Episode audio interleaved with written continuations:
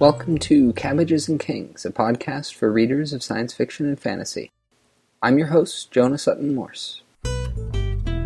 This episode continues my discussion of Grace of Kings with a fish trap. This time we're using the exotic and oriental parade of wonders that opens the novel to talk about reader expectations and the weight of the single narrative by and about historically marginalized groups and creators. We're going to compare the approaches of Grace of Kings, House of Shattered Wings, which features an immigrant in the midst of ruined magical Paris, and Scalebright, a modern urban fantasy set in Hong Kong full of demons and goddesses. Plot spoilers for Grace of Kings, much less so for the other two books. We'll kick off this fourth and I think anti penultimate episode discussing Grace of Kings with promises made to the reader and the beginning of the book. Chapter 1 opens with a parade of wonders. We know that we are in the seventh month in the 14th year of the reign of One Bright Heaven. I think that doing a sort of month and year based on the reign of a name like One Bright Heaven conjures to me Eastern Imperial setting. Yeah, the year in the reign is really what did it for me because Western tends to go by the Christian calendar. Often also from the reign of a certain king, but but this is not Louis the Fifteenth. Uh, this is this is one bright heaven. It's it's almost immediate. Third paragraph. They're here for the imperial procession. Um, we mm-hmm. have a fleet of giant imperial airships battle carts with ox sinew draped from the stone throwing arms, engineers spraying water from ice wagons. We have elephants. Elephants. Uh, you've you've skipped over the maidens gyrating seductively. Yeah, that's that's sword twirlers. That that wasn't the part that that you were really excited about. The elephants. Well, I like elephants. I mean, who doesn't like elephants? Actually, that that part about the, the maidens who gyrated seductively kind of made me laugh because I saw so many things on Twitter where people were like, "Ah, oh, the dancing girls. Why does it, you know, blah blah blah." And I'm like, hey, "You haven't actually watched any wuxia, have you? You'll have dancing girls who are fully clothed." like we have a slightly different measure. So no, I mean that's so par for the course with wuxia that I was just like, yeah, yeah, okay. After that, we get a composition by the great imperial scholar, which happens to also tell us what all of our kingdoms are. Mm-hmm. Decorative knots meant to evoke logograms for prosperity and luck. Mm-hmm. We get the long silk banners embroidered with seams. That silk right there is, is also an indication as opposed to, say, wool, mm-hmm. linen. And then we get the emperor. In his pagoda. I had missed that, yes the only mention in the entire book of a pagoda. It's also the only place there are gyrating dancing girls. Yeah. Or yeah. I think elephants. There's an awful lot of imagery in this opening part that just doesn't show up anywhere else. Yes, I think that's that's really key. So there is both expectation setting, like like very clearly you read that parade of wonders and we are in an exotic oriental landscape. Mm-hmm. And I, I say both of those words. I mean, I feel like Oriental mm-hmm. carries all the weight of Orientalism, which I've not actually read, but Said's critique yeah. and point about the ways that the West consumes and fetishizes the East. And exotic, I think, very similarly. There are ways in which this is kind of set up as the other, and certainly set up for Western American readers as the other. I mean, this this is taking it up several steps. Mm-hmm. And that was part of why I skimmed a lot of this opening part. But on the other hand, you know, I imagine somebody who, who normally reads medieval fantasy, which does not usually have parades with 500 people and singing and elephants may have been like, oh my goodness, I have never read anything like this before. This is so cool. And I will say, as someone who tends not to read for detail very much, I tend to be skimming, I tend to be thinking about what are the ideas going on in this about nobility or chosen one or how does the magic work? How does the magic work? I really like to think about. But mm-hmm. who are my characters? What is their skin color? What is the setting that they're in? Are they bleak landscapes or dense jungles? I don't notice those sorts of things. I am someone who sort of needs to be hit in the head with this level of detail. The level of detail here is it, it is orientalized. That's you know, and it and it feels very intentional. And and I think there is that abrupt shift when you get through this chapter. It's like, all right, there, that was your. That's the thing. There was your bit. I hope you're happy now. We're done. Let's move on with the actual story. Even even within that first chapter, you get things like Kuni laughing and saying, "This is what I call a view. I can see the attraction of being an emperor." So he's already kind of undercutting and and mm-hmm. making making a bit of mockery of the parade. But yeah, after you get through chapter one and the assassination attempt, you get to Mata, and it's like, okay, we're we're in a real setting. Yeah that deals with the fact that it's been recently conquered and lots of people have been killed and lots of other people have been taken away from their homes to work on building the roads and the great monuments that the emperor once built. And we're no longer sort of flying overhead watching a parade of wonders. We're on the ground with people tending bars and trying to figure out how to pay their bills and dealing with imperial occupying soldiers which is a nice shift in some ways because it does feel like for the reader who who hit that second chapter and it was like, okay, you know, one chapter of opulent Orientalism that I I'm happy. I have now satisfied my quotient of the unfamiliar. It is a shift that I think sort of says, okay, here's the fantasy. Both the fantasy of the Emperor's Parade and at the same time a fantasy of here's this fantastical China that in your head, fed by Western media's interpretation, is what you think it was like. Mm-hmm. But in the middle of that, you've got the emperor stomping his feet because, you know, his legs are going to sleep. And then you have the assassin on top of everything else, and it's not a graceful kind of rescue of the emperor. It's it's awkward, and I think somebody gets shoved under a chair, and there's yeah chaos everywhere, and and it is a breakdown both of his parade and of this literary facade that's been created as it literally breaks down in front of us.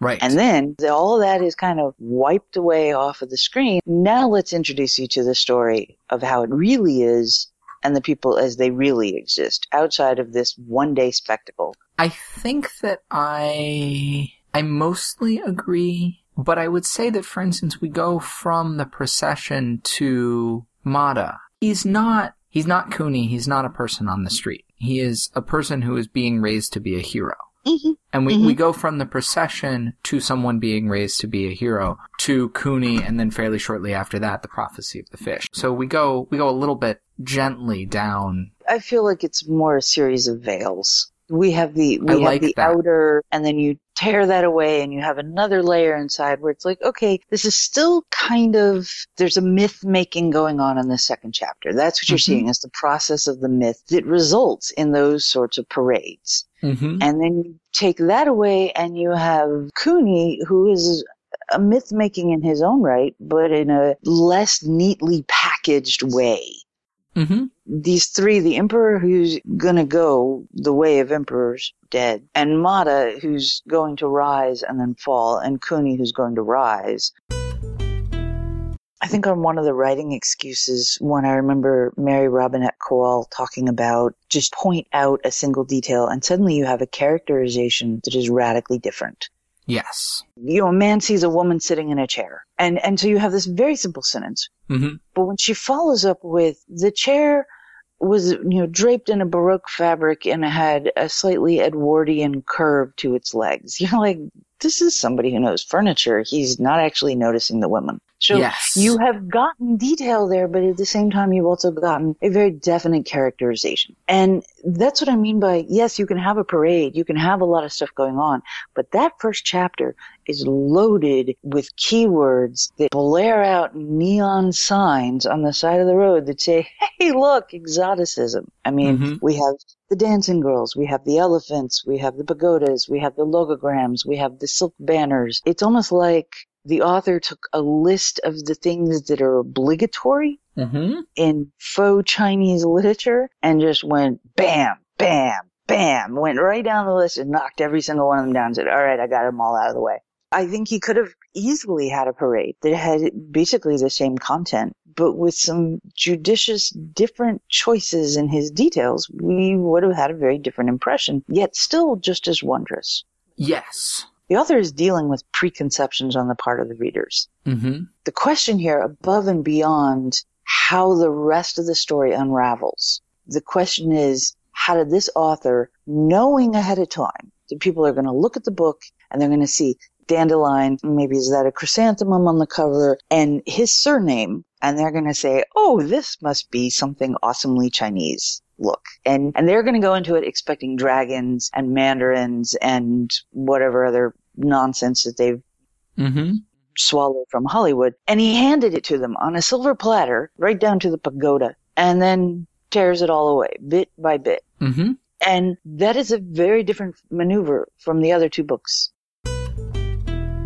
House of Shattered Wings, Aliette does what I would normally expect, which is she sort of cozens you in sideways. And so by the time you get to anything that would overlap with Orientalized, you have already been situated in the world. You have a point of view through which you're seeing it, and she sort of slides it in into the middle of it. Well, and I think in House of Shattered Wings, it unfolds much more slowly, in part because the setting is a ruined Paris. And the first thing that our character from Vietnam does is is kind of dispel magic that he shouldn't be able to dispel. But we first just have the clue that he's from somewhere else. Yeah. I don't think at first it's even from somewhere else. It's just he can do something that he shouldn't no one should be able to do. And then later we figure out, okay, that's because of where he was from, and there are different paths to immortality, and we, we start to get more and more layers built up about him and his backstory and understanding that we have interestingly, in this case, an Easterner looking at a Western setting and a Western culture. So we have the outsider looking in kind of from the other side. Philippe is, she's not coy about it. She does tell you, I mean, within the first two or three pages, she mentions being an immortal and Annam. China, France broke it into these different pieces. Mm-hmm. Annam was the one at the south. But even without knowing that, it's still, this is not a Western name. This is clearly not a Western place. Mm-hmm. She places it in 1914, the Great Houses War, definitely as opulent as Ken's opening chapter, but in a very different way with different details. Yes.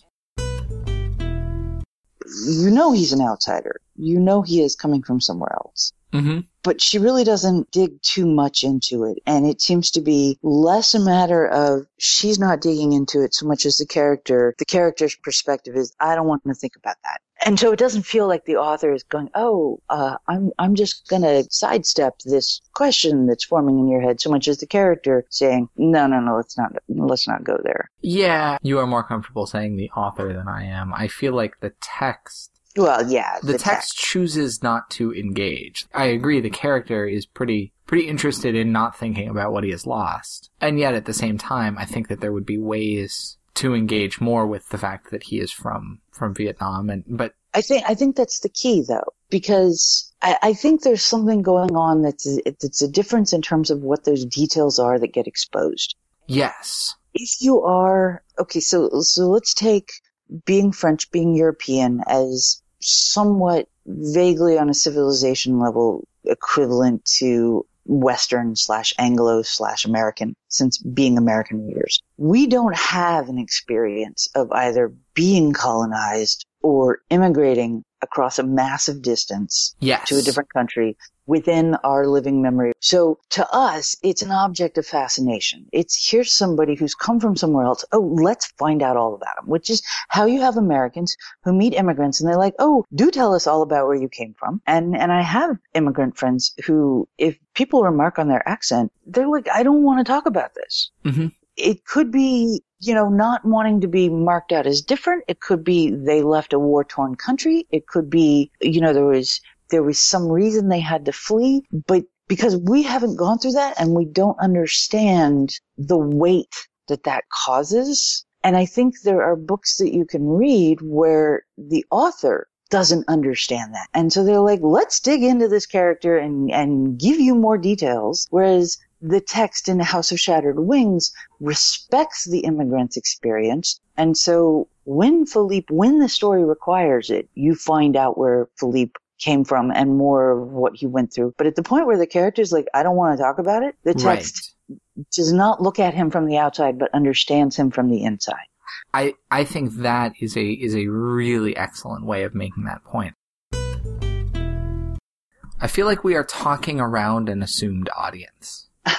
like, I kind of want to get a little specific about this. I think that we are saying that both Grace of Kings and House of Shattered Wings were written with the expectation that they were going to be writing an unfamiliar setting and culture, but one that had kind of a weight of preconceptions already established. They were going to try to write a truth that was different from the preconceptions established, and they were expecting to be writing to a white American audience that would be unfamiliar with the culture they were writing about. You know, unfamiliar with Philippe's culture or unfamiliar with China and Chinese history, but would have lots of expectations and being used to view those kinds of settings as just sources of wonder and fascination. I think we are saying that, that both of these books seem to be trying to mediate that and both kind of reset expectations in some way or deal with those reader expectations in some way while also writing the culture and the truth that they're trying to write.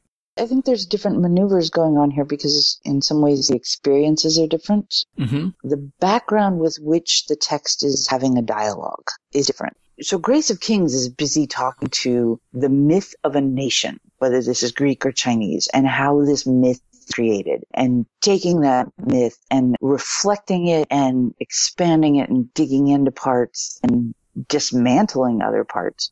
Yes. Whereas House of Shattered Wings is more interested in the experience of the immigrant. And so while there's an exotification of the other, which in Grace of Kings is the entire text, if you think of history as the exotic other, the, the past being a foreign country, then it's I'm, I'm, how I'm, we look back and take that apart. But House of Shattered Wings is very much, even the angels themselves are immigrants to an unfamiliar country. And while yes. they may have been immigrants who landed with a great deal of privilege, they themselves also have that disassociation, this, this separation between where they once were and the place they knew they belonged and this place that they are now. And they happen to end up on top. Whereas Philippe, who knows fairly well where he was before he came to this place, mm-hmm. he's ended up on the. What is it, the difference between the immigrant and the expatriate? Yeah, I don't think Paris was the exotified part. I can see how readers, especially those of default, meaning unmarked white Western Anglo, might instinctively be unsure how to react or feel in that Philippe was introduced as a sympathetic point of view, but then promptly the other point of view characters other him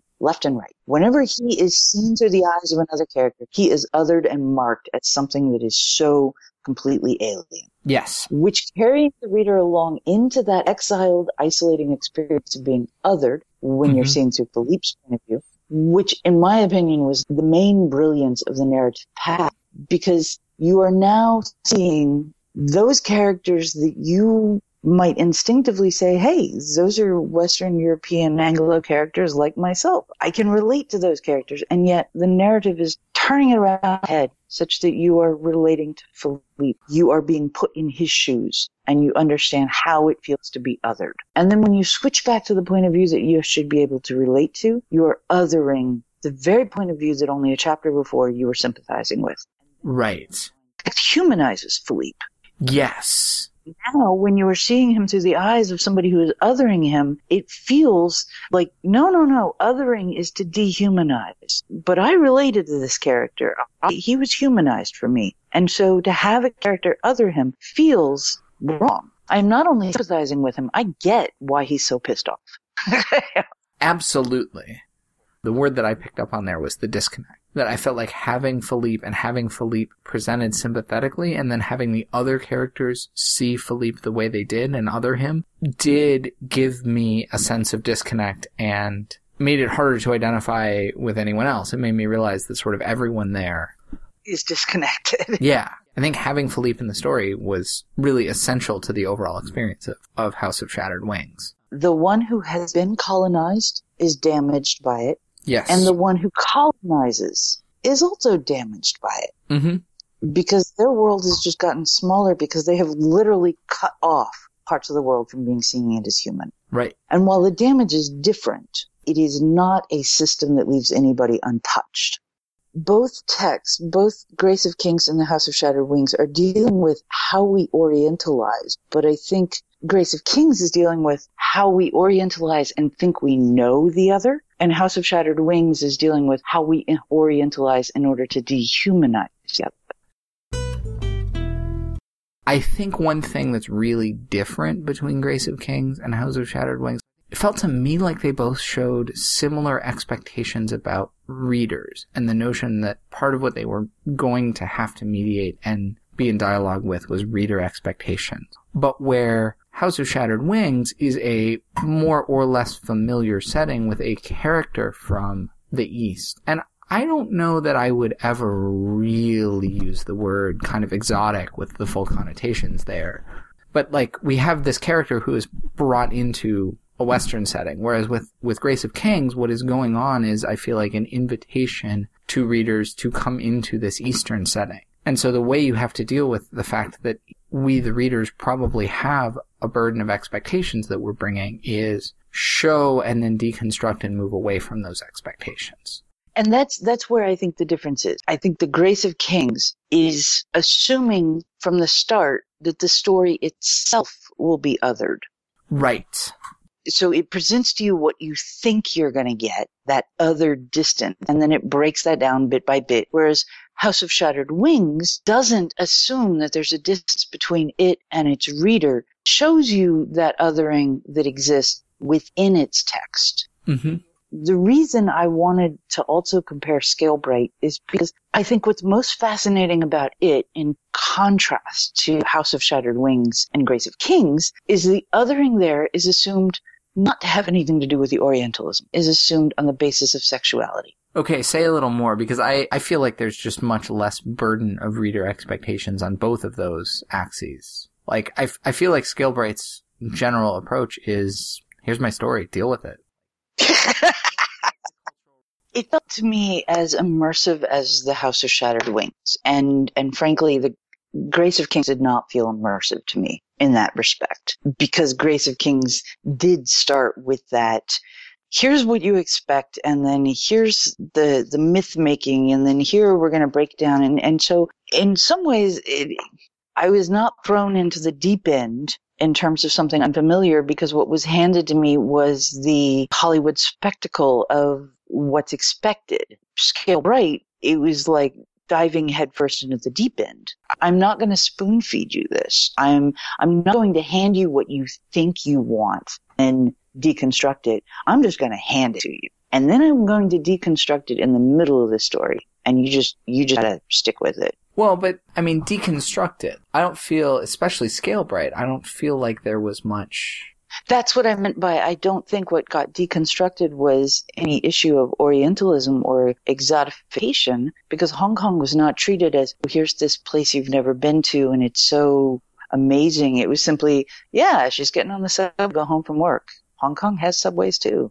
The part that needs deconstructed is your expectation of the patterns of the romance. What it turns its attention to and lavishes its most attention to is something that is very much a universal human experience of did I fall in love with the wrong person? And so, despite being in a setting that would make most Western people go, this is so unfamiliar. It's like, no, actually the setting is not the issue here. Knowing that English language readers are going to be walking into it with these sets of assumptions, it's a very different way of addressing or not addressing, knowing what your readers are, are going to be thinking.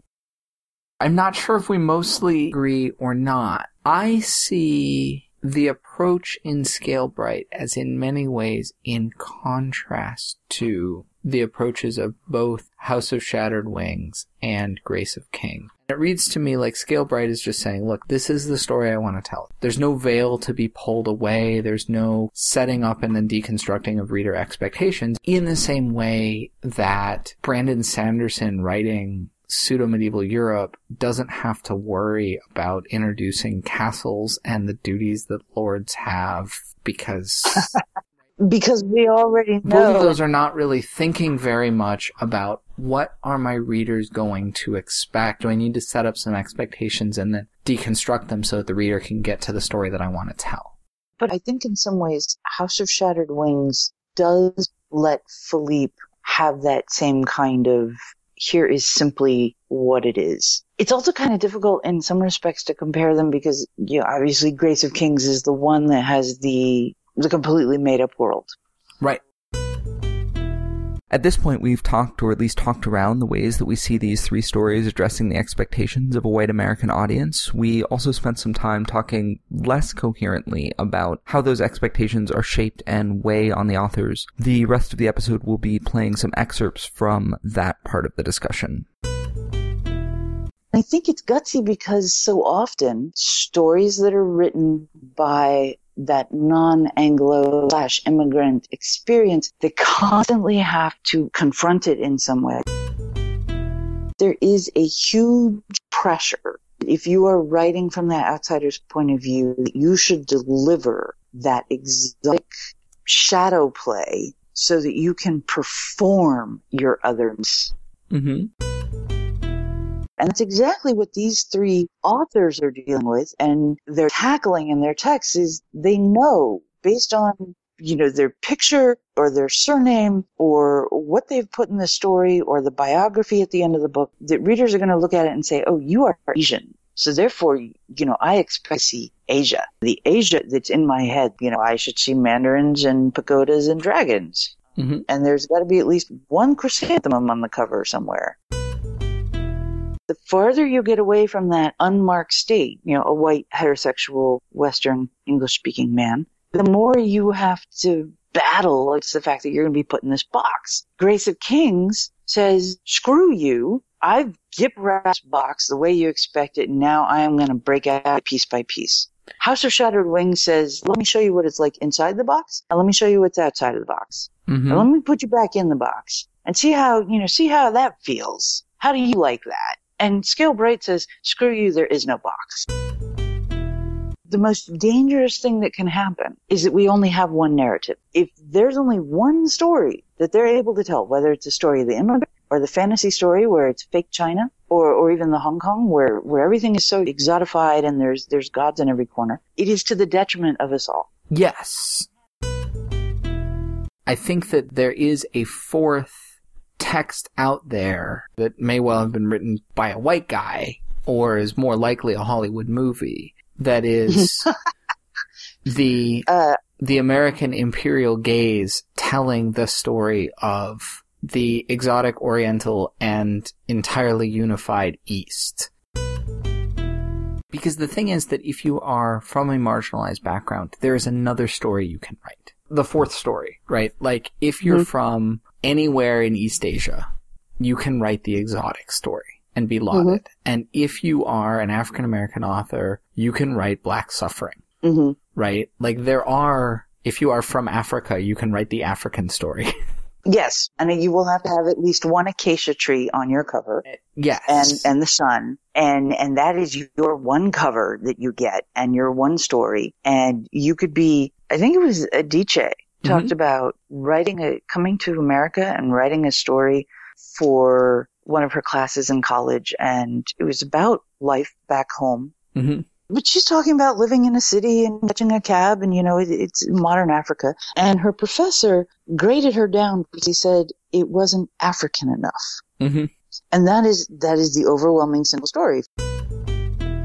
And that's where I think it's so important to broadcast and to signal boost these three books and, and other books like Zen Cho's Sorcerer of the Crown, as well as the Sea Is Ours, the, the anthology that got kickstarted, I guess last month. Mm, yeah. The selection of Southeast Asian authors, or even, you know, poets like Bryan Thao Worra. I think I just said his last name wrong and they say, I am not only not going to perform my Asianness for you, but I am going to define it myself. Okay, I'm going to close with a book recommendation that I ran on this program all the way back in June of last year for a book that's finally out. Charlie Jane Anders' All the Birds in the Sky was released this month to a lot of excitement, at least in my section of the interwebs. Here is Aidan Moher's recommendation.